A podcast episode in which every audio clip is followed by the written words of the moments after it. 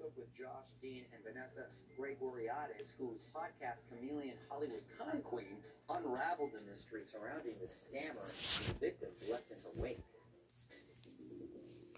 The Hollywood Con Queen is one of the strangest con artists you will ever hear about. For a long time, it was a mysterious person who had been plaguing the industry, pretending to be very powerful women.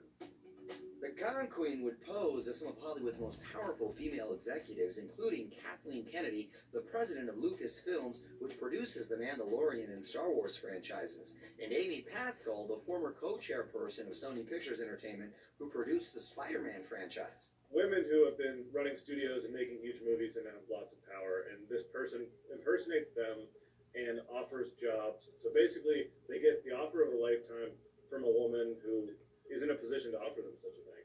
And then they take off to Jakarta to work on what they think is the movie that will change their lives. Victims claim to have been swindled out of anywhere from a thousand to a hundred thousand dollars. We spoke with Eddie Rayburn, who fell victim to the Hollywood con queen when she posed as Dee Bakish, the wife of Viacom CEO Robert Bakish. I think it was seven days from the initial uh, phone conversation that we had to when I flew out to go over there to Indonesia. Luckily, it didn't take long for Eddie to realize he had been conned. After five days, he lost somewhere under $10,000, but he says losing the money didn't hurt as much as the emotional toll the experience took on him.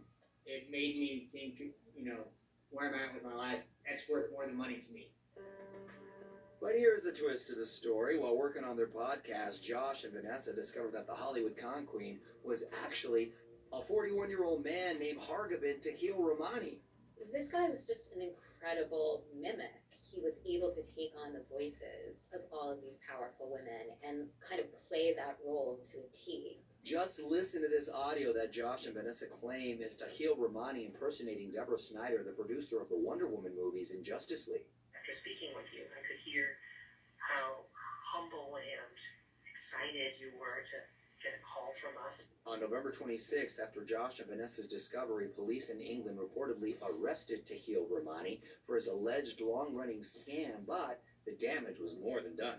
There's an investigator who's been working on this, and she thinks that it's 1.5 to 2 million dollars over the course of many years that he scammed for people.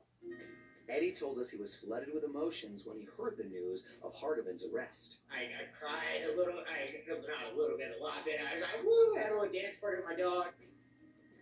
Hargobind Tahilramani has been indicted on eight federal charges in the U.S., consisting of one count of conspiracy to commit wire fraud, two counts of wire fraud, and five counts of aggravated identity theft. His next hearing is on January 28th at Westminster Magistrates Court in London. His attorney has not responded to our request for a comment.